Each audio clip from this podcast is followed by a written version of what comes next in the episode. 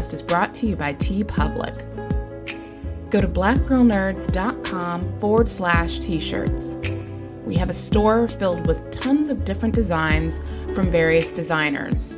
Sizes range from small to 5XL. Coming up for two separate events, including Star Wars, May the 4th, May the 4th be with you, and Captain America Civil War, there will be new t shirts and designs added to our store. So be sure to bookmark blackgirlnerds.com forward slash t shirts. Again, that's blackgirlnerds.com forward slash t shirts. So that way you can take advantage of the new sales that are going to be coming up for both Star Wars and Captain America Civil War.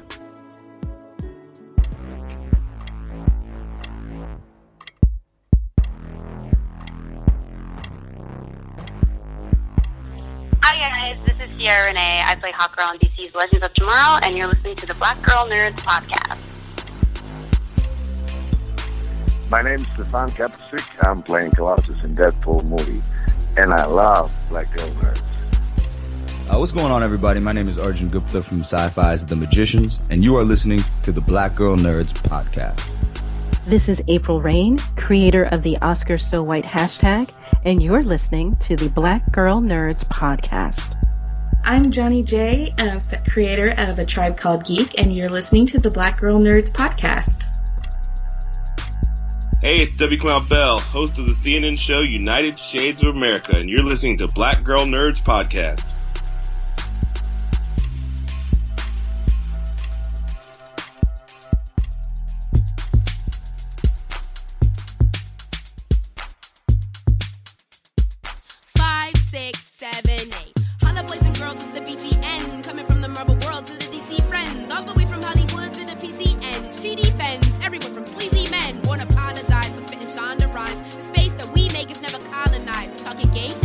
And movies and actors. Better shake your booties for black girl nerds. Better shake your booties for black girl nerds. Yeah, better shake your booties for black girl nerds. Ha. Better shake your booties for black girl nerds. Better shake your booties for black girl nerds. Thanks for tuning in to episode 71 of the Black Girl Nerds podcast. My name is Jamie and I am your host. This episode is titled The Lucas Brothers and Roots. Two segments. First segment is with the Lucas Brothers. They're a comedy duo, but more than just a duo, they're an identical twin comedy duo that you can see in stand up comedy venues all across the country. And they're also best known for their work on the Lucas Brothers Moving Company, which was an animated series featuring them and many adventures that they went through in their life. Also, the Lucas Brothers chats with us about their lives in this comedy medium that they're in. And we get into some discussion about lemonade, which is a little bit fun there. So, this should be a really funny, great segment. Uh, had the pleasure of talking to these guys, and they're so cool, so laid back. I felt like I could definitely like sit back and have a beer with them and hang out with them all night. So, you're definitely going to enjoy the Lucas Brothers segment. And that is co hosted by Karan and KB. In our second segment, I went to New York City at the Tribeca Film Festival to watch the screening of the new series Roots. Roots is not totally new. You may remember the miniseries that debuted back in the 70s featuring LeVar Burton and Ben Vereen, Leslie Uggams, and a whole cast of really great actors back then. But now The Roots has come back to our television, and Lifetime presents a new version of Roots with a brand new cast featuring Forest Whitaker, Anna Paquin, Laurence Fishburne, Malachi Kirby, Regé-Jean Page, James Purefoy, Mekhi Phifer, T.I., Anika Noni Rose, and the list goes on and on and on. In this particular segment, some of the actors from the film had a brief discussion and a Q&A with audience members that were at the screening. So it's a very profound film. I did catch the very first episode. It's an, an eight episode miniseries that's going to premiere on Memorial Day. And finally, just want to extend An additional thank you to everyone who has supported us through Patreon. We've gotten over 60 supporters so far, and we want to see that number to continue to grow because the more that we get the support, the better that we are able to fund these podcasts to be able to go out to places like New York City and cover the Roots screening at Tribeca Film Festival, to be able to go across the country to various conventions and videotape, record, do all kinds of coverage of things that, again, you don't always hear on the mainstream side. So, I uh, want to say thank you for supporting us on Patreon. And if you have not had the opportunity yet to become a patron, it's very easy. All you have to do is go to patreon.com forward slash black girl nerds, and you can donate anything from a dollar to up to $100 per month or more, supporting us in this digital space, which we're hoping will grow substantially because of your support. And thank you so much for listening to episode 71 of the Black Girl Nerds podcast, The Lucas Brothers and Roots. Enjoy!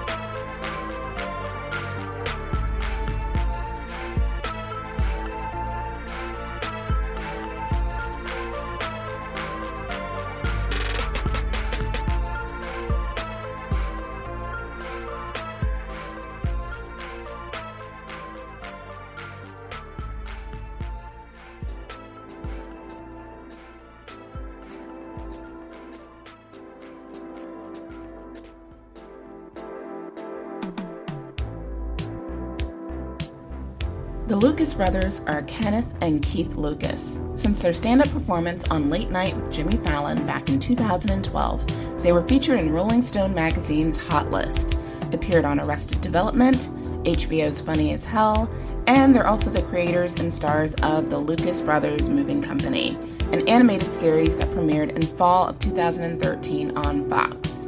The Super Late Morning Show, a Comedy Central web talk show, is also where you can see them. And coming up in May, they're featured on the new show called Lady Dynamite, premiering on Netflix. Welcome to this segment of the Black Girl Nerds podcast. My name is Jamie. I am your host. I'm so excited by these two guests that we have on. We've been on a streak lately with really great comedians. And we have comedians that are best known for an animated TV series. You may have heard of it called The Lucas Brothers Moving Company. We have the Lucas Brothers here on the Black Girl Nerds podcast, and you can currently find them later on on Netflix on the show Lady Dynamite. Thank you guys for coming on our show. Oh, thanks you guys for having us. Thanks for having us. We wanted to do this for a while. I'm so glad that we're finally doing it. Awesome. Yes, thank you. and we have our lovely co hosts, Karan and KB. Thank you, ladies. Hello. Thank you. Hi. Hi, Karan. Hi, KB. Hey, guys. Hi. So, Kenny and Keith, Lucas brothers. I, I, I want to say that this is a first for us interviewing twins. I think this is a pretty cool experience. Karan's had some experience with the Gibbs sisters. This I've is, got the twin touch. You've got the twin touch. what's, what's, the twin touch? I, I got. I want to. I want to know what this is. I was. I was birthed of a twin, so oh. it's native to me. Gotcha. Uh, that's beautiful. Identical or uh... identical? Sweet. Oh, that's dope. Sometimes. Are you guys close? some days. no, a parents, a parent is. Oh, a parent is a twin. Yeah. Yes, my mother. Parent, are they close? Or some days are close. They are extremely, strangely, weirdly, symbiotically close. strangely. Do you ever confuse them? Do you ever confuse one like your aunt and your mom? No, one is very loud, like I am, and the other is more passive aggressive.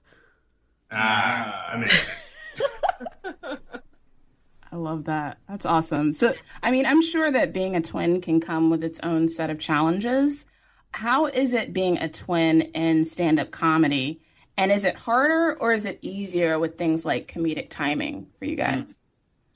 That is a great question. I, I would say it's easier because uh, you have someone to work with. And if you're like, like, let's say, for instance, I'm bombing, like, I'm just like, none of my jokes are working and I just suck. It's always good to have someone else there to share my pain. Share responsibility. Share responsibility is great. Yeah, it makes it a lot easier. And uh, stand up's a very lonely uh, occupation. I mean, you're, you're by yourself for the most part when you travel. So to have a partner in crime to travel and to you know do shows together, I think is a bit of a leg up, and it helps me, at least for me, at least helps me maintain my sanity. The problem is the stand up is usually like, you know, it's a solo thing, so you can like delve into sort of your more psychological problems. When you're a twin, unless you have every experience together, sometimes it's hard to generate material, but I think we've done a pretty decent job. Yeah, we've, we've tried our best to make sure like our experiences are at least somewhat similar, similar, but also that we can comment on each other's experience. But when we first started, to get back to your question, yeah, figuring out the comedic timing was very tough.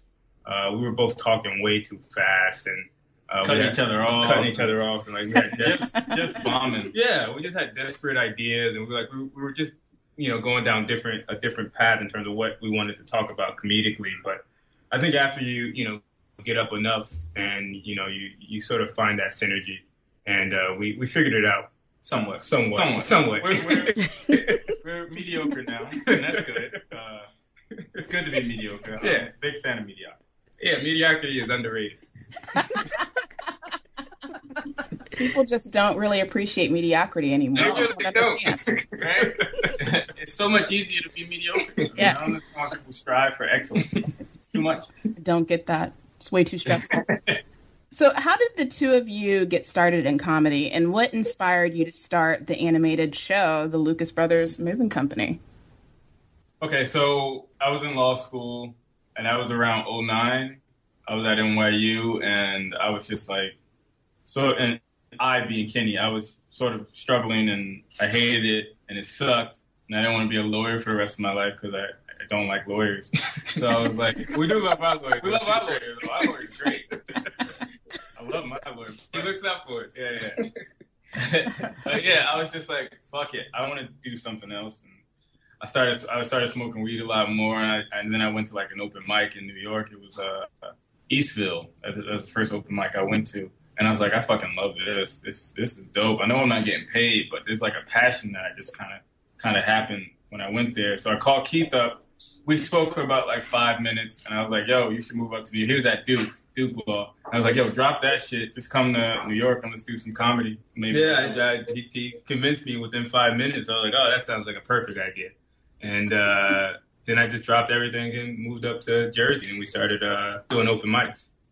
What was the journey like from law school to film and television? Like you just mentioned that you guys were doing a lot of open mic nights, but how was that transition from you know the open mics to film and TV? So at first, as soon as you drop out of law school and you decide to get into it, it's exciting. You're like, holy shit, we're going on this new adventure. It's gonna be dope. Like it's exhilarating, and, you know. But then you realize, oh, you gotta pay rent. and you just buy. And I was like, for so long, I was cool, and so it was a struggle. Like, Oh, was, yeah. Yeah, the first- the first year was- first uh, two years. First two years, I mean, it was a, pretty much a disaster. Like, we didn't have any money. We we decided to move to Brooklyn with like five hundred dollars to our name, and you're like, yeah, we'll find a job in no time. Living dangerously there. Wow. like finding a job is a, is a challenge. And I'm like, oh, we have like a college degree and we should be all right. We're smart enough, but we couldn't find a job. So we eventually got on like unemployment and just sort of just traveled across the, the, the country, uh, just doing stand up. But uh, how do we break into? Yeah, we were traveling, doing stand up on the government's dime. Uh, the Greer buying weed. Uh, I funded our weed. Uh, our weed. It was fantastic. Uh, and we, we were just like getting better at stand ups and just enjoying comedy, just learning what the process is like to create jokes, going back and forth. And then we went back to New York and did an audition for the late night show with Jimmy Fallon. Nailed it because that's what we do. Uh, Right. that was too much. That's too much confidence. Way I, was- too much I think they just booked us because we were black twins, but it doesn't matter. We did it, got it, and then everything just sort of started to grow. Yeah, we did the set, and it went surprisingly well. And uh, an executive, or it was the guy who was creating um, Friends Night who- For ADHD. for ADHD for Fox. He saw the set, Nick Weidenfeld. Nick Weidenfeld, and he asked us if we had any animated ideas. And yeah, we, we smoked and thought, and we were like, let's just talk about our struggle as Lucas Bros in animated form. So we just talked about living in Brooklyn, being broke, and just trying to make it. And we use moving because it's like, why not? Yeah, most comedians try to be like, you know, some versions of themselves, so they want to, you know, they want to play stand-ups or actors, and we're like, that's kind of lame. So Not lame. not lame, but like it's been done before. So like, you know, we mm-hmm. wanted to do something that was a little bit more you know interesting in a in a world that we're not quite familiar with, like moving. And plus, like we're weak as shit, so we thought that there would be some irony there. I've never moved anything in my life. No, I fucking dread moving. It's the worst. Oh god. So, uh, as comedians, what are some of your favorite comedic duos and comedy shows out right now that inspire you guys creatively? That's Wow. a great question. Another great question. There's Comedic so much. Well, I mean, I, I, I, they weren't necessarily a comedic like duo. I mean, they were a duo in the movie, but Ice Cube and uh, uh, Chris Tucker. Oh yeah. That I thought that they were great together. The Yeah. chemistry was incredible. It was surprising that they haven't worked together again. But uh, Tina Fey and Amy Poehler. Tina Fey and fantastic. Poehler, Abbott and Costello, the Marx Brothers. Uh, I like the Broad City Girls. I Abbi, Abbi and Ilana. Key and Peele, they're cool. Key and Peele. trying to think, what what are some Historically, historically? I mean, the Scalar brothers were they were they're an influence. Kid and Play, Kid and Play, they were great. Kid and Play, they were dope. Kid and Play was awesome. Beavis and Butthead, yeah, yeah, they were pretty dope. Oh, uh, Ronald Reagan and George Bush, yeah, that was great. Comedy. One of the best comedy duos of Oh, all yeah, time. yeah. Uh, Bush and Cheney. Bush. Bush and Cheney. Uh, let's see who else. I mean, it's so it's, it's so many good duos out there. Like I think we named a ton, but Harry, Harry and Ron, Harry Potter and Ron Weasley, Oh, yeah, they were good. trying to think who else. Uh, shit, I feel like I, I don't know. I, I think Yeah, that's Martin Martin Luther King and Ralph Abernathy. I don't know what I That said. was They were not a the- comedy. They were the comedy. I'm sure they told some good jokes. Uh, Martin Luther King was apparently very funny. Yeah, he's a funny guy. Yeah. When you say Uh, his name, put some respect on it. Put some That's respect on it. That's right. That's right. That's Oh, right. Put some go. respect on it. That shit was crazy. That Uh, oh, Birdman and Lil Wayne. Uh, Birdman and Mannie Fresh. Birdman and Mannie Fresh. Yeah. Smooth, smooth. The comedy out there right now is fantastic. I think we're going through a bit of a renaissance because so Yeah. many different people are being able, except for black people, are being able to like, explore different uh, concepts and like just to expound on it. Like we got Master of None was fantastic. Yeah. Lady Dynamite is going to be fantastic. This is a plug for Netflix. Uh, Yeah, I mean Broad City. You know, Carmichael show. yeah, Let's see. I'm looking forward to the Donald Glover stuff. I think Oh yeah, Atlanta. I think it's going to be awesome. yeah. I haven't. I mean, I've heard great things about it. I haven't seen anything yet, but I think it's going to be dope. What am I watching? I'm, I'm still watching Community. I know it's not on TV anymore, but I love that show. Oh, uh, Unbreakable Kimmy Schmidt. Oh, Unbreakable Kimmy Schmidt. I love that show. I love that. show. Titus is Titus is the fucking. He might be the funniest person I've ever seen. It's Like, everything to me. every time Screen I laugh. he kills everything. He's never not funny. But what else? And some stand-ups, you got like so many. A Hannibal. A Hannibal's probably uh, one of our favorites. Jak Knight, Byron Bowers, uh, Tiffany Haddish, Tiffany- Lorel, on TV. Rock. There's a lot of young black talent out there, man. I, I, that's what I'm excited about. I feel like black people are doing different shit. And And it's time for us to start getting more TV and more film because it's lacking. Yeah. Yeah. Can't, I think this year is going to be pretty big. I think 2017 could be because big. Issa Rae has a show coming. Issa Rae has out. coming out. Uh, Yes.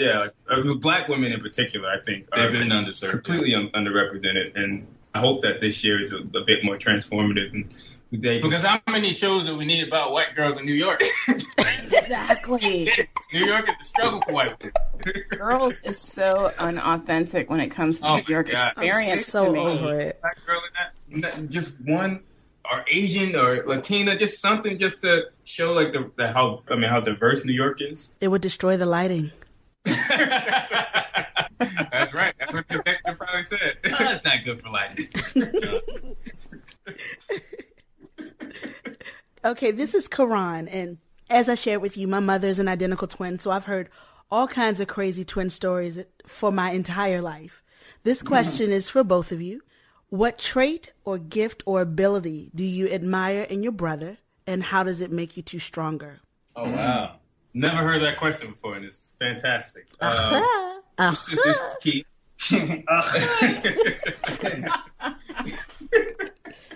uh, this is Keith. I'm talking for Kenny. I'm talking about Kenny. Sorry. Um, I would say my brother's. He's Don't think too long. No, no, no. I, I want to make. I don't want to give a, a bullshit response. Uh, I would say he's fearless. You know, like he doesn't let anything stand in his way. He was the one to to think about uh, doing comedy, and he's sort of been the, the the visionary in the group. I've always been a little bit more apprehensive to take risk, and Kenny's never really been that way. He's always That's uh, right. Yeah, he's always just been a gunslinger, and I think that that has propelled us uh, so far and made us better comedians because of his tenacity. And I and I've sort of I, kind of feed off of that because when we play basketball, he's always like the the vocal one and the sort of the leader out there, and I sort of feed off of his energy. Uh, and it's it's just necessary for our our uh, our chemistry. But on the flip side, you know, sometimes you need a person who is pragmatic and who thinks and who's more tactful. And I think that's what I admire the most about Keith. Like he can just see the entire situation and say, okay, let's do that, let's do this, but let's not be too rash because sometimes you have to kind of observe and then do shit. Whereas I, I don't normally do that. I just fucking go for it. But Mhm. his restraint, I think, creates a more symbiotic relationship. Mm-hmm. And I think, think that that's one of the things that I truly admire about Keith. He's also like the coolest motherfucker I know. Like, he's, he's so cool, man. I, I'm trying to be as cool as Keith. I'm working on it. Yeah, you you know, Kenny just sort of he just I don't know. He's very intellectual and he he, he thinks on another level, and I think that that I think that that makes our relationship uh, more fruitful because we're able to talk about things that you know I feel like most people don't get to talk about uh, on an intellectual level, and I get to do that every day, you know, and that's And it makes you sharper as a comedian. Yeah. What was what was the last thing you guys have contributed to just because you were morally compelled to do so? Wow. So we we've been uh, working at working with Bernie to Mhm. try to get him elected. That's probably not going to happen, but it, I felt morally compelled to do it because I see so many college kids and younger people sort of just struggling with the recession and, minorities. str- and minorities struggling with the recession and Mhm. struggling with you know financial stuff. And I was just like, I want to. we need a candidate who you know is going to shake things up, who's addressing these issues as much as. I mean, I think Hillary's obviously a better candidate than who whoever's on whoever's on the Republican side, but I feel like Bernie was able to ask questions that most candidates would never ask, and that, I don't know, it just kind of moved us. Yeah. Um, and you know, obviously with the Black Lives Matter stuff, like you want to, I feel like he was addressing those issues in an indirect way, but uh, it was the same. It was a, sort of the same uh, problem. And our, and our father was arrested too. So for some drug, sh- I mean, he was connected in the, the drug game, and I saw a lot of like black dudes go to prison for dabbling in, in drugs, and I'm like, but white people aren't going to prison like that, and they use and sell drugs at Yeah. a similar rate. So I'm like, that's just morally wrong, man. Like. Mm-hmm. Mass incarceration is a big problem for me because it's like not only are our Fourth Amendment rights being violated consistently, it's like people are going to prison and standing for ten to fifteen years, and, we were- no one gives a fuck. and we were directly impacted by it. Like I that did 15 years on charges that I believe were. I mean, they, I mean, he obviously he violated the law, but 15 years just it's just excessive, and it, it, it destroys families. Like our, our family got destroyed because of it, and I, and I, I think that people forget that like human lives are being Yeah, lost. they always this. talk about it in statistics, and I think that it, it prevents people from seeing the more personal, more Mhm. individualized aspect of it, and I think that that's a big problem uh, that should be addressed because everybody smokes weed. Every- yeah. But only only niggas are going to prison for it. So it's Right. like that's a fucking problem. Yeah, and like in terms of like coke, I mean, I've seen so many white people. Like, white people do coke at like Starbucks, like it, it, it's right. and, and, and yet, and a cop walks right a by cop, and a says- cop just says, "What up?" And I'm like, dude, like you're arresting niggas for for trying to make money for for a Because they family. can't get jobs. You can't get jobs, so it's like a, it's a catch twenty two. Um, and yeah, I felt like we were we were compelled because Bernie was actually saying some stuff that I, I felt was truthful, and I think that he's uh he's opened up a, Pandora's box, and I think that it's going to compel a lot of young people to to be more active. Just a, a side question, because you guys mentioned the mass in- incarceration. Were you guys? I actually live in New York. It's KB. Did you guys happen to check out the museum um, drug policy? They were doing a pop up last week. They had three events. It was incredible. Sadly, we're in soulless LA, so like we uh we've been missing out on a, a lot. I'm sure LA ain't gonna do a mass incarceration museum. They have no incentive. Uh, but no, Yeah. I, I would love to see that. That sounds awesome. Yeah, I if mean, it comes back- awesome. Sounds awesome. No, but it, it was very, very informative. And if it comes back, I definitely recommend it. I went on the last night, and just the art alone just starts a whole host of conversations about this issue. Jeez, I want to see that. Sounds that sounds incredible. Well, you had mentioned earlier that you know so many Black people and people of color are making waves in in the digital age, and I see that you know people are embracing nerd culture a lot, and Black mm-hmm. people are embracing nerd culture, and blurred is a term that we love on the Black Girl Nerds podcast, and so many other websites coin the term. So I have to ask: Would you guys consider yourselves to be blurreds? And what are your thoughts? about so many people of color embracing nerd culture? I don't even think that it's people of color embracing nerd culture. I believe that it's fine. I think that the media is finally accepting that blacks aren't just sad about slavery or thugs or like or like violent. Blacks there's, are- there's black always been are- this yeah. subsection of, of black, like W.E.B. Du Bois. He was a nerd. Uh, Right. Martin Luther King Jr. And, and all like if you. He was a kind of a nerd. Like we're all, we've always been sort of nerdy, but it's just like it's not the narrative that the media wants to accept because it's such in contrast to what how people normally see us. Yeah, I just think it's, we're getting more exposure. The internet has been great because it's like fuck the media, fuck TV, fuck film. We can get our message out without going through those channels. So now people are finally see, oh, Black oh. people do like other things. black people like other things. I just I was not aware of this. I'm like, yeah, fuck, we're fucking human. Like humans like different things. I mean, like uh, we're just as diverse as as as white folks are. as like it's, it's a diversity in, in in blacks that I feel is finally getting exposure, and it's and it's only going to grow and it's only going to get. Uh, and America's terrified of uh, informed, nerdy black people because we're going to be the most radical. We're going to be the we're going to be the people call people out on their shit, and we're going to be educated. And I think that sort of scares some people. And I'm like, fuck it, let's just let's just go all in. the The key, of course, is all of us sticking together and doing it together. Like we Right. we, we, we have too much strife, and it's like no, we all have one common purpose, and that's to elevate our yeah, and absolute and utter freedom. yeah. Love that. Wow. So, um, just tell us a little bit about how your working relationship with Hannibal and Jerrod Carmichael came about. I mean, it was pretty. It was pretty organic. We we actually met Jerrod at um. We went to, we moved when we moved to New York. We met Jerrod at an open mic. Uh, it was called Wood, uh, Woodshed, Woodshed. Woodshed at Legion Bar. And we met Jerrod like just like randomly. He was just waiting waiting to go in, and we saw him. We were in our car, and it was freezing outside, and it was snow everywhere. So we invited Jerrod in, and I think we were we weren't drinking, but we were just sitting back and talking about Biggie. Yeah. And that was like our first conversation with Jerrod. That was the first time we met him. Then we did the open mic and We just hit it off. we hit it off. And then uh, we we came out to LA to work on uh, Lucas Bros Moving Co. And Jerrod came through. And Jerrod was just started writing on the show with us. We were like, fuck it. Jerrod's fucking funny and smart, so let him write on the show. And we Yeah. just he started writing and then we put him in as a character. And then it just grew from there. With Hannibal, Hannibal was sort of above all of us before when we all started, when we started doing open mics.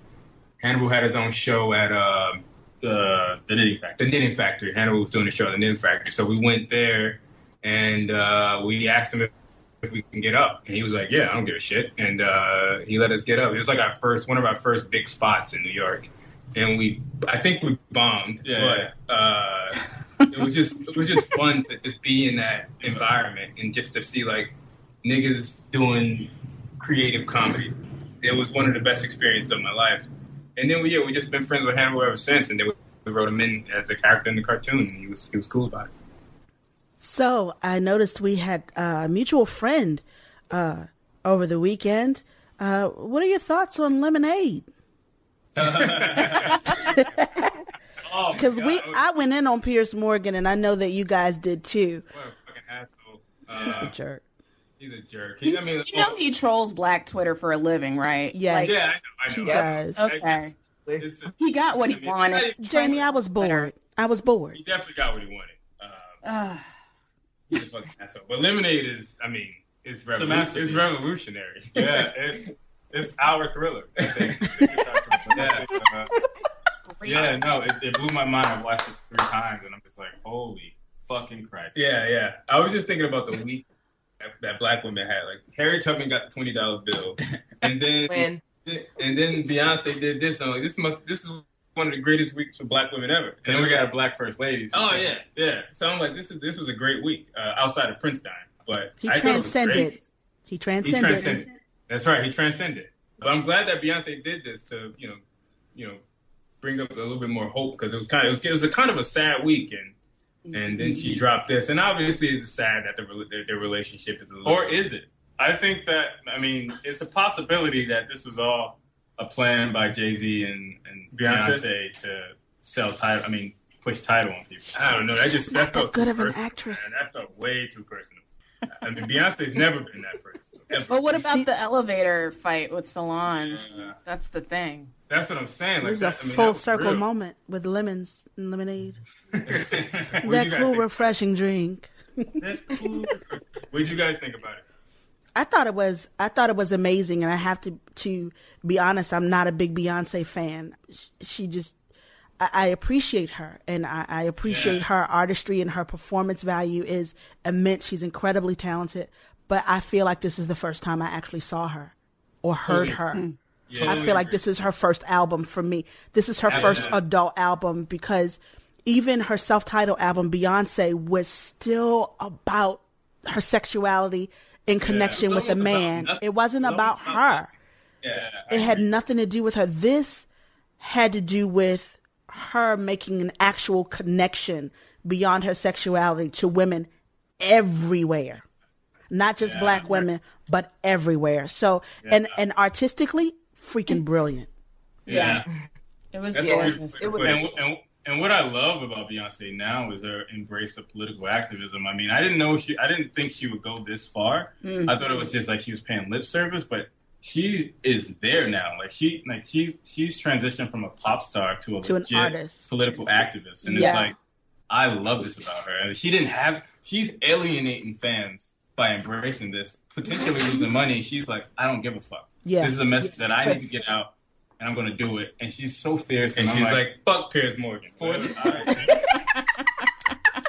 I like Beyonce when she was like happy and not like saying shit. Oh my Of course gosh. like a- I liked you know, her he said I liked her when she was when she was singing and dancing. I was like, "Are you serious? But the Did thing you about just say you like the Beyonce Negro with the thing jig?" Beyonce is she was she didn't have to do this. No, like she she, doesn't have to go the political activist route. She can make as much money as she wants being the glamorous diva that she is. But she decided to go down this path and Yeah. did it so brilliant. And I'm I'm with Karan. I wasn't like a huge Beyonce fan before Formation happened. It was actually the Formation video that turned me into a full hardcore stand. Yeah, Like, I'm, a, I'm in a Beyhive. all about it. I- Formation didn't do it for me because the the lyrics and the visuals didn't match up. They Okay. they did not match up. So it was half. It was it was almost there.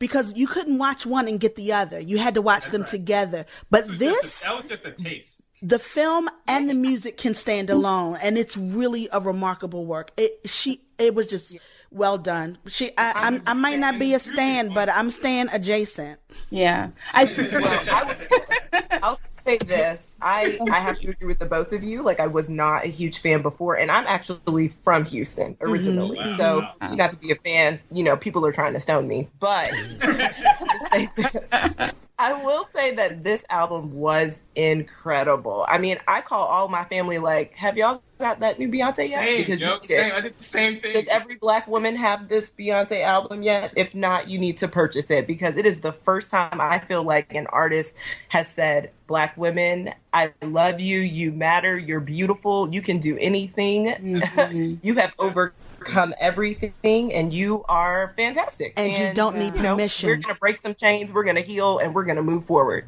and it was a very She deserved womanist. recognition, and that's what she did, and it was it was just bloody brilliant. I, I couldn't stop thinking about my mom while watching it. Yeah, Uh, it's like that in, that struggle, and like you you you, Yeah. you know the struggle that you guys Yep, go through, and like what my mom's gone through, and like that.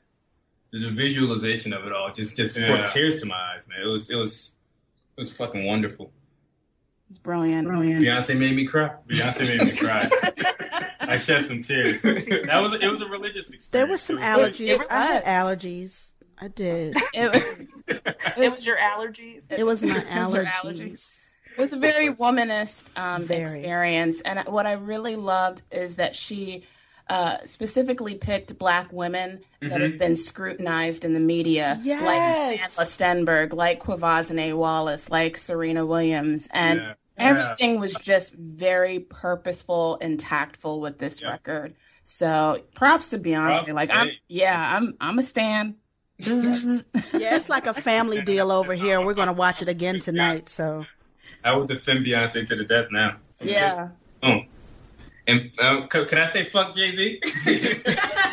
we don't know. The, the, it's, that's just speculation. We don't know if he did Uh, anything he's- wrong. I don't know. Uh, Jay Z has given a lot to, to black people. Has he though? Yes, he has.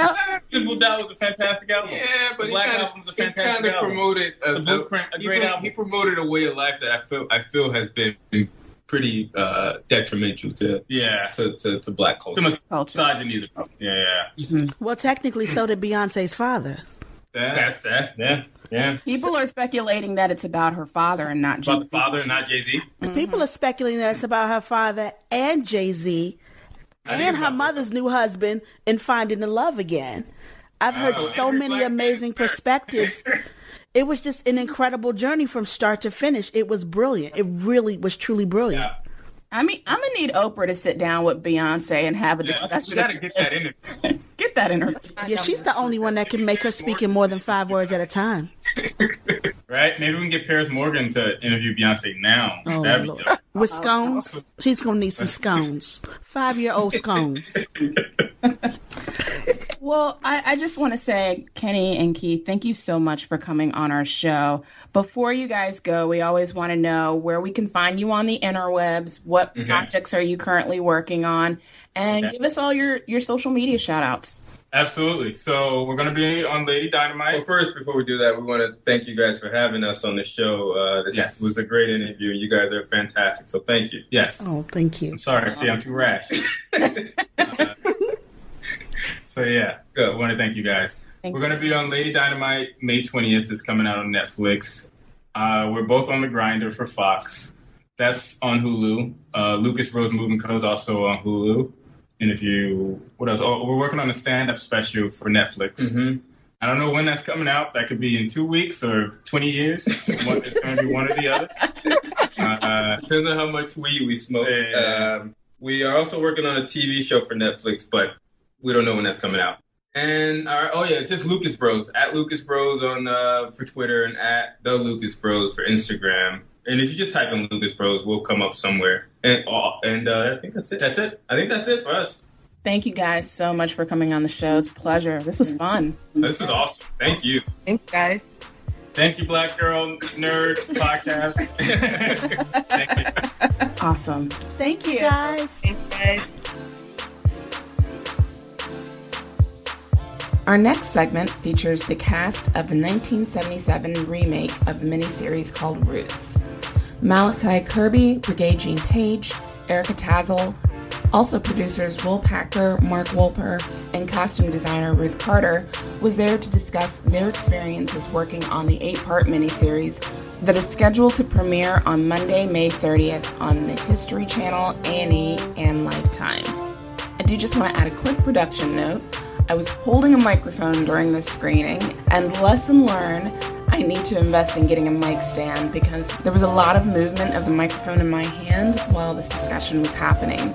So I do apologize in advance for all of the noise that you can hear in the background from the microphone, and hopefully you get a lot out of it. I still wanted to insert this segment in, and I hope you guys have an opportunity to get a preview of what's to come on Monday, May 30th when Roots premieres on network television. For now, take a listen and enjoy this snippet of the Roots screening at the Tribeca Film Festival. This screening was hosted by Sunny Hostin.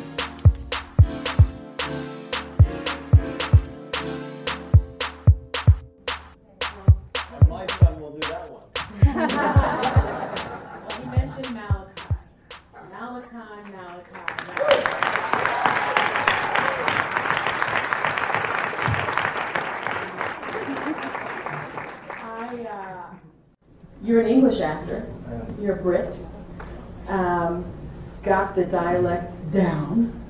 Um, so. but um, what was curious to me was what did you draw upon to develop a character like that? Because it was different than the LeVar Burton character, who, you know, by many, many people's standard, sort of, you know, got that, was just genius at that. But this is just something so different. What, how did you develop that? Well, the first thing was doing my best to not recreate what LeVar did. I didn't want to touch his performance at all. Um, for me, he came to this project fresh. He looked at the script, he looked at the project, and by his own intuition, he gave himself to it. And I wanted to do the same thing. Um, I did research on the culture, the tradition, um, things like, you know, even simple things like the way that they sat, the way they ate, um, the way they would greet an elder um, in the village. Um, I did my usual character work as an actor, you know, just doing the whole character arc and reading through the script and understanding what it was that we're actually trying to tell. But in terms of the actual journey that Kunta Kinte goes on, to be honest, I had no idea how to prepare for that. I still don't. um, it's epic, to say the least. And to be honest, my main form of preparation for that was prayer. Um, I felt that there were things that Kunta Kinte goes through that I would never be able to access by means of a physical or intellectual mind. Um, and for me also, I thought about, okay, there were so many enslaved people that didn't even make it off the boat, let alone live and have children once he got to the plantation. And so I was thinking about what it was that gave him the strength to survive all of that. And I'm looking at myself and I'm not extremely big, you know, um, so it wouldn't be the muscularity. But what I found it was his spirit, his spirit and his knowledge of self. And for me, that's the main form of preparation that I took was to fill my spirit and fill my knowledge of self. Um, and in doing that, actually, as Malachi, I found, for want of a better word, a great pride in where it is that I come from. And for me, that's what I held on to throughout this journey, as I believe he also did, was his sense of pride of where he has come from and carrying on that knowledge that he was able to pass it down to his children. What do you think the message is for the young black male who watches this? What is, what is the message, the Kunta Kinte message? That our history is not, does not begin at slavery.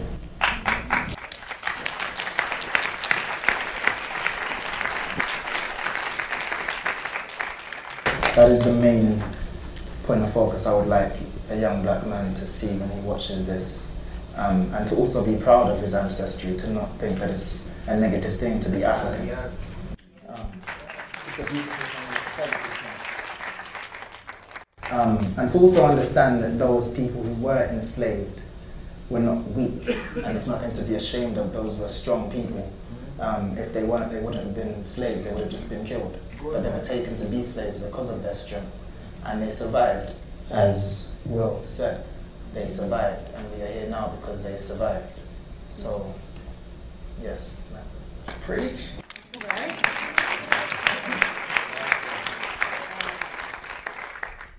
We've got to talk to Regé-Jean Page, Chicken George.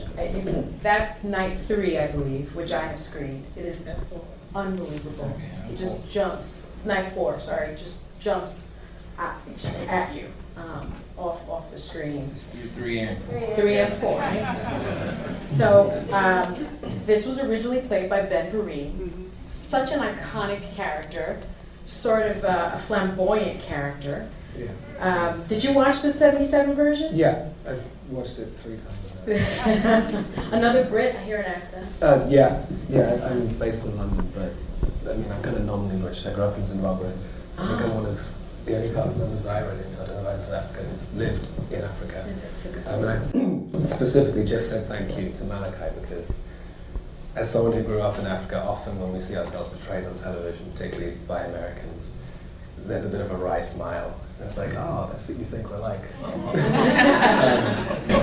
but that's one of the best portrayals and one of the most respectful portrayals of African life and African history because I've seen very little respect for African history from anyone, including growing up in Africa. Mm-hmm. Um, so that just touched me just now, actually. Well, what, what was your um, motivation for Chicken George? How did you connect with the character? um, George is huge. He's mm-hmm. kind of a big character in every sense of the word. Um, and so there's kind of so much to connect with. You mostly just have to get yourself out of the way I find it's natural. Just let him come through. There's so much material on the page. Um, again, literally, he talks through like 90 pages. Yeah. um, and so it's mostly just kind of letting someone with that kind of uh, so much energy in the most extreme circumstances um, and try to figure out where you find that, what you're doing with it, and be respectful of anyone who can be that extraordinary under that much pressure in circumstances so unhospitable. Um, and just kind of, like I said, be respectful of that, get out of the way of it, and let him, let George tell his own story. Um, and kind of accommodate that as much as possible. You know what I mean? Yes. And, and you can tell when you, when you see it. I mean, it's, it's unbelievable. And your wife, partner, played by Erica. Tilda. What is so fascinating is part of the storyline is that she loses her husband. Um, he's taken away. And um, the strength and the dignity that um, you show because you keep your, your family together. And um, I want you to sort of talk about the power and the importance of the female character in Roots because while Kunta Kinte is sort of the, the, the meat of this, of course, women play such a strong role. I mean, you saw it here um, when the, the, woman was helping them try to take over the ship. So there was a real partnership that, that you um, show. What, what's your take on that? Oh, my body is still shaking. Thank you for your work, Thank you This is the first time you've seen it, mm-hmm. So they saw it for the first time also.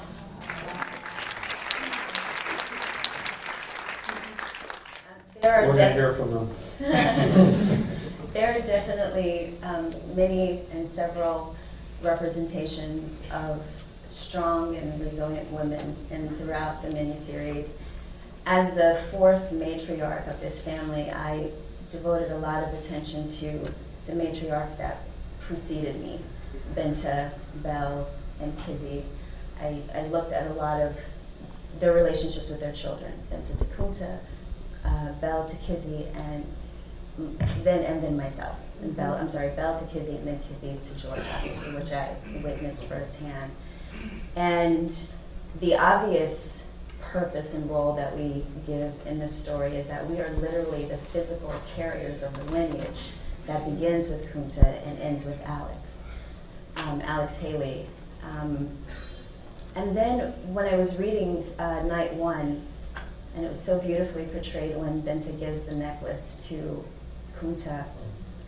I began to think a lot about the ancestral torch.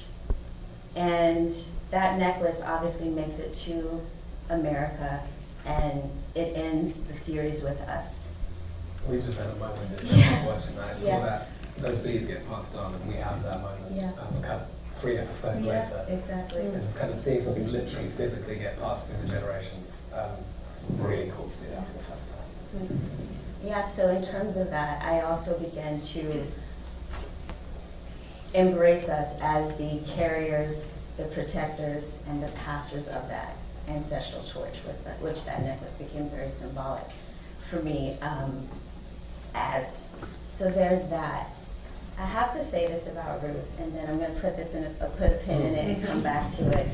Last year, uh, Essence magazine honored Ruth as one of their black women in Hollywood honorees. And before she read her acceptance speech, she took the stage and she looked at this room filled with African American women and she asked us, I'm gonna cry. Can you feel the power of our presence? Okay, so put a pin in that. Night three was written by uh, my dear friend Charles Murray, and in the, the first version of his script that I read, he gave this extraordinary circumstance to Matilda at the end of the episode where George's fate is decided. Mm-hmm. And Tom Lea comes back to the farm and flippantly tells Kizzy and Matilda that he's gone. And before there's any time to process that loss, he demands of me that I decide which of my, which three of my eight children he's going to sell. And it was that moment that I wanted to specifically tell the story of Matilda. And even though we changed that, we changed um, the circumstances around that, I could never get rid of that initial visceral response to that circumstance and use it as the jumping off point, jumping off point of where I created this story. And it was that moment that I realized and appreciated Matilda, the power of her presence in this story. When we talk about Matilda, she's often described as a preacher's daughter and Chicken George's wife. I've been correcting people all day on that. George is very much Matilda's husband. That's usually the case, isn't it? And certainly, you know, I love my father in this story. I am fiercely protective of him. I share his undying devotion and faith. I am obviously, you know, George's wife, and he is the love of my life. But I found myself identifying and describing myself as the mother of Kunta Kinte's eight great grandchildren. Hmm. And so, how did I play that? I don't know. Um, Inspiringly. Beautifully. Beautifully. 20 years. We have 20 years. I'm so emotional. Um, it's the first time I'm talking about this since we were in New Orleans. Mm-hmm. But the idea of that 20 year separation, that he didn't get the opportunity to pass on to our sons and our daughters with Kizzy, that that became my responsibility. So that's in addition to the role and the importance that this woman played in this story. And I hope by the end of the four night event that whoever experiences it realize the presence and the power of the women. Of the women. And it's, this woman. It's, and, and of this woman in particular. And I think it in many ways mirrors the importance and the presence of African American women in our community and in our families. Yeah. No question. Um, it mirrors that in, in, many respects. And you mentioned Ruth Carter. I don't know that she needs this introduction, but she has costumed 40 films, I believe, perhaps over 40, over 40. We'll count 40. The Butler, Malcolm X, Amistad, Selma, Chi-Raq, um, has received Academy Award nominations. Um, I, I, will say, uh, I was able to visit the set um, in Louisiana, and Ruth allowed us into her sanctuary, really, where the costumes are designed. It, for me, was a light bulb moment. Um, and it was just to see her work and to explain it was fantastic amongst all of the costumes of Kizzy, um, Chicken George. You saw Fiddler's outfit. Um, please tell us um, the amount of research that you've done, your process to get it right, because you got it so right. I, I don't want to bore you with that. well, I just want to talk about the collaboration with these brilliant people here on stage. Um, Please do. I do a lot of research, yeah, I do. And I have to. I have to know what the clothes were for each, each era. Each, it's a hundred years, and people didn't wear the same thing for a hundred years. so that being said, I take this story that she just told you for 10 minutes. Uh, it, it goes on. And I sit with her in my fitting room and we come up with we come up with a with wardrobe that fits that story. And that that goes on with Regé. Regé walks into the fitting room. He's a ball of fire, and he has a story. He's pacing around the room, and he's talking to me, and I'm I'm following him, and I'm listening to him, and I've got I've got the history of his costume. I know exactly what the pieces are, but I'm listening to his story and his arc and where he's going. I'm listening and then I throw a coat on it. and he's still pacing the room. And then I get a pair of pants on him, and he's feeling it. He's feeling it. And then I throw that bowler on him that Ben Vereen had, and I said, you know, that may not have been around in 1806, but we're going to pay homage to Ben Vereen, and we're going to use it. And he goes, I don't know if I really want to, I might want to make this my own. I might want to, and he's twirling that hat around. And he says, but I don't know. And then I take a picture. And I show him the picture. And he says, yeah, that's it. so it's a real collaboration. And then Malachi comes in and I say, you know, look, Liberty the slaves, Lord Legionnaire. Who knew? Lord Legionnaire in the Ethiopian regiment. They freed the slaves too. Here's the hood they wore. Here's the hat they wore. Here's the boots. And he puts it on and he kneels down on the floor and it's almost like he can feel the water. And I take his picture. I have that picture on my phone. And it's like he's there in the moment. And then he looks up at me and says, yeah, this is it. It's the power of the. That's the magic. The magic. That's the beauty. That's the feeling that you want. When Rose makes them, they're costume, they're clients. It's ca- you're doing character work with Ruth. That's what's so wonderful. It's, it's just phenomenal. You, you see the progression, so many just different periods, and you can see it in the costumes. Um, I want to open it up to the audience as well, because I'm sure they, I'm sure there are a lot of questions. Um, do we have a mic for members of the audience? Great. Can uh, you go to this one right here? The first to raise your hand. Should I, should I stand? Yes, please. Hi. Um, first, I just want to thank you all for having the courage to make this project because I'm going to be completely honest, I was terrified to come tonight. Ooh, I'm going to start crying. um, I've seen a lot of things portrayed, and I have kind of lost the stomach to watch anymore because the further we get into society and reality, the more detailed things become and the more truth is shown. And it's funny because I grew up watching Roots and Amistad and everything. My mom made it a very big point to be aware and knowledgeable of where we come from. And I, think I'm having an identity crisis. Um, and I want to know, after seeing this very new portrayal of this production, how has it changed each of you? Do, you view yourselves differently now, today in 2016, having being torn from a homeland and losing your name and, and, and, and your family and your language and having to take on this whole new life to become a new person and then now here we all are? How, how does that affect you? Malachi? Thank you for your question.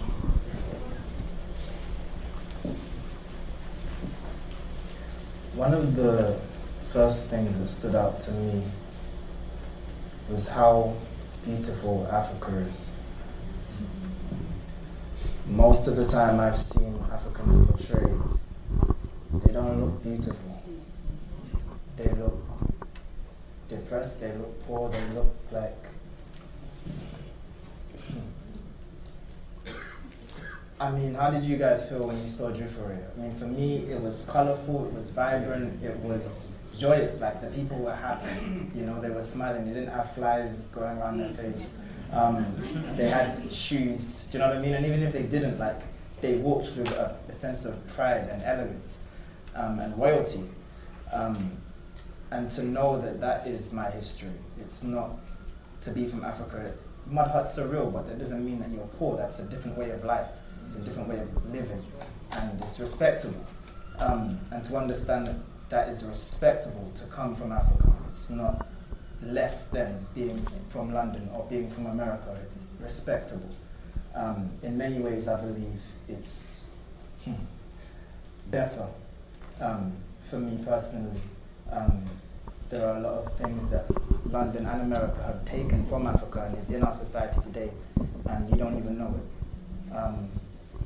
But also to understand, as I said earlier, the effects that slavery has had on our mentality today, on mine in particular, um, to see the amount of things that are kind of paralleled with today.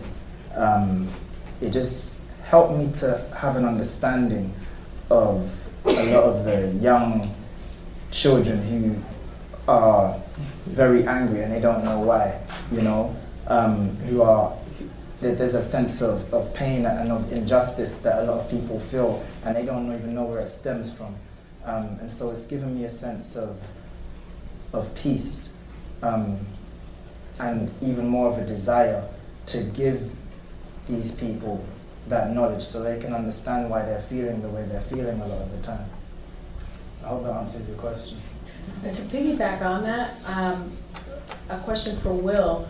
It seemed to me that there was this parallel that you could see where um, people were working together and Kunta Kinte saying, my brothers, let's do this. And um, Fiddler is, is holding Kunta Kinte, and, and, and you see this kinship.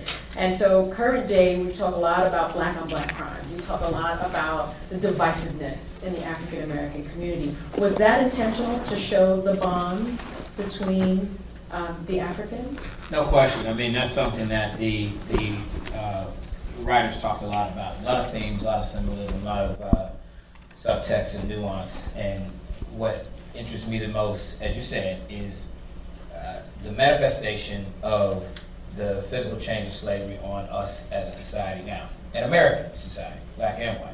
Uh, the destruction of the family. We know that that is something that uh, more than the chains, more than the whips, more than the, uh, the, the, the harshness of the conditions, the verbal abuse, the destruction of the family is something that uh, as a black community, we still feel the reprobations from. So that's another thing. Every everything for me goes back to what we can take from this and the conversation that it will spark and how it will be received by a new generation. And that's something that if you do not understand that, if the weight of the scenes that show the destruction of the family, uh, that show um, on the ship when you know, Kunta says, "My brothers." You know, um, not Kunta, but when they say, "My brothers," do not let's let's work together, right? Let's not fight. Um, if you don't understand again from whence you come, then how can you really truly understand why you feel the way you feel now today? How you, how the generational, there's some negative generational cycles out there um, where fathers aren't involved and don't feel responsibility, and families you know, have been destructed still to this day. It's important that, and the writers talked about it, we talked about it when we talked about what, you know, you can't, you can't do everything, even though this is, you know, uh, this is eight hours, but there's a lot that, you know, we couldn't do. There's a lot that had to come out. one of the things that was very important was that aspect of it, because it is the family, that family unit, and the symbolism of how this attempted to destroy the family that to me is so weighty when we think about how this should be received and the conversation that should be sparked today, right now, 2016. Uh, there's another question. I have to say I was extremely moved. Um, it's the first time I saw Roots. Um, I, as as a young person growing up, um, you know, we were always uh, told by our parents, you know, you have to look at Roots. But um, the, the question I really want to pose, um, you know, Hollywood uh, and you know the film industry, you have such a powerful platform um, for imparting such important stories, and I feel that there is a disconnect between um, the work that you do, which is important, and uh, the education system, um, especially um, our elementary and middle school education, even high school education system. a lot of the issues around slavery, a lot of the nuances around slavery, I find that it's, it's very whitewashed um, and it's, it's sanitized to the point where the image that we present or the image that we receive as children um, concerning the slave trade uh, is very transactional, right? And you only really learn and appreciate the nuances um, of slavery when you become an adult, like myself. For example, when I went to college, I decided I was going to take some courses in African American studies because I wanted to appreciate and understand uh, my ancestry. Now, I'm get, the question I'm getting at is um, I, I, see that there is a potential um, for the work that you do. You know, as, as a director, you do amazing. This, was, this is an amazing um, piece of work.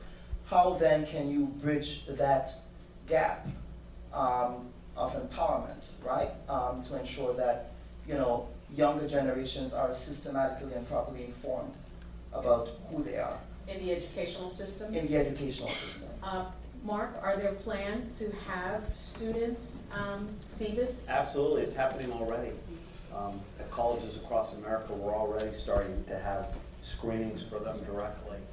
Um, but obviously, the whole point for me of doing this project was about young America, black and white. Because the white, my children have to understand from where the black race came as well. This is not a one-hander where, okay, let's, you know, understand as black people where we came from we have to understand as white people where we came from as well, where this relationship that we're in today came from. So making a film, making a film, and everyone in between, and everyone in between. You know, art is always where I think everything begins. Discussion comes from art, revolution comes from art, education comes from art. You know, our hope as filmmakers, as actors, is that the art that we've created will reach out to my 16 year old boy and Will's children and everybody's children and a new generation of people to have the same experience that the people who saw the first roots were. To start the conversation, the dialogue, the debate. That's what art always does. So we create the art and we put it out there and hope that it creates the debate. Um, I agree with like say really quickly that art also isn't academic. People cannot help but create their own resonances when you tell the truth. What I did not expect to get from that was that moment when Kunta sang, um, "My brothers, let us dance, so the white people are afraid of us." That hit me, um, and suddenly, I, is it Maya Angelou's poem "The Smile"? Like suddenly, I made that connection. And that's a very personal connection. I don't know if that's deliberate or not deliberate but those resonances will always appear if you tell the story and if you tell the truth. And so there's all kinds of non-academic branches that can come out. My brothers let us dance so the white flag aren't scared of us, do you? We have um, time for one more question. I don't want to pick. Uh, okay, we can do two. Okay, we can do two. Someone's waving. Yes?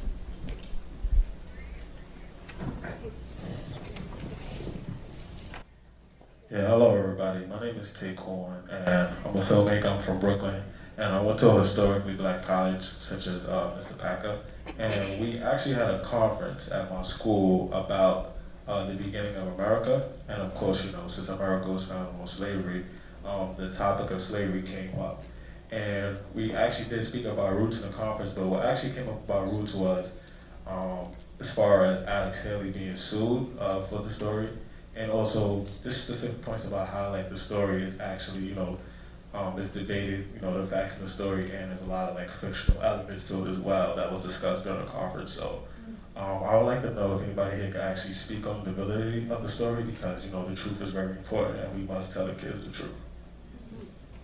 Mark or Will? Yeah, the Alex wrote a novel. He wrote a history as he saw it. And again, it's art, and it prompted conversation. The history in our mini-series and in his book is accurate. Um, and if it prompts conversation, and this is a story of a family, You know, I mean, we could debate forever where he got the information from, how accurate it is. We know for sure that later in the history, his information is more correct because there's more history available, and earlier in the piece, it's less correct because there's not as much material available. One of the things we were able to do in this Roots is because of the reaction to the original Roots and the book and the miniseries, the academic research, the archaeological research, the historical work that was done as a result of the first Roots gave us more material to build this one more accurate than the last one. And 30 years from now, somebody will be able to make that one more accurate than this one. We're always learning more about ourselves and about the world around us, and, and art always will reflect that. I don't know how better to answer it than that. I hope I answered it. Yes. Hi. I, uh, I'm so excited. Once again, phenomenal job.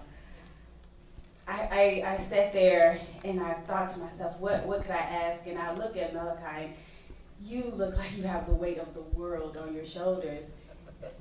With this, He told, he told me he's still processing it. It's the first time he's seen his work. yes, like the scenes, there were so many scenes where I almost stood up and was like, Lord, how, how? And I, I think, how did you push through that? That I was waiting on the, the last scene, and you know your name, your heritage, and they have the flashbacks, and your family kind of vanishes. And how did you push through that? Because it was amazing. It really was. Thank you. Honestly, I don't really have a much better answer than the truth, which is that God, prayer and praising God, um, His Spirit gave me the strength. Every single day, I literally, I don't know if you guys noticed, but every single day, before every take, I prayed. And after every day, I prayed again just for the strength to do it and also for the integrity um, of playing him. You know, I, as I said before, I, I don't, I've never been through that kind of pain. And because of that, I don't know how that kind of pain would make me feel in the long term. It's like continuous, it just is unrelenting. Um, and I'll say this on the day that we did the whipping scene, again, it was just the day that I had, how do I do that? You know, no one's actually going to hit me because it's illegal. So, how do I respond to that pain? I felt like it was more than just being beaten, something else was going on there. And I prayed and I asked God for help and guidance as to tell His truth. And we did it one take, we got through it in the second take. I was filled with a pain that I had not prepared for. It felt like I had felt the pain of everyone else that was ever whipped. And it, it took me to the point where I broke down in tears, the camera stopped rolling and I couldn't get up. And I was tormented by it. And I broke down not because of being upset, no one was actually hitting me, it wasn't because of physical pain, but it was just suddenly my mind was open to that pain. And it wasn't the pain of being whipped, it was the pain of your identity being taken out of you. Um, and just to know that that happened to so many people, there's so my last name is a result of that, Kirby. Do you understand? That's not my African name. So many people's names were ripped out of them, and it was horrible. Um, and you go through that, and you're tormented, and it's it's like it, it takes a toll on you. And at the end of the day, you still have to keep going. And for me, as I said, my strength was prayer, just going back to God every day and asking for His strength.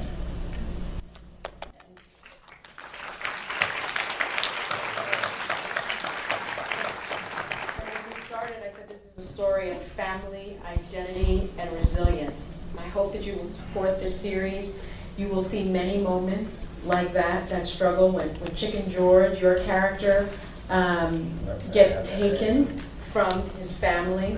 You will see it with Matilda's character when her, her husband is stolen from her. I think it may have changed all of you, this, this experience. And so thank you so much, and I, I hope you will support the series, and I hope you will spread the word.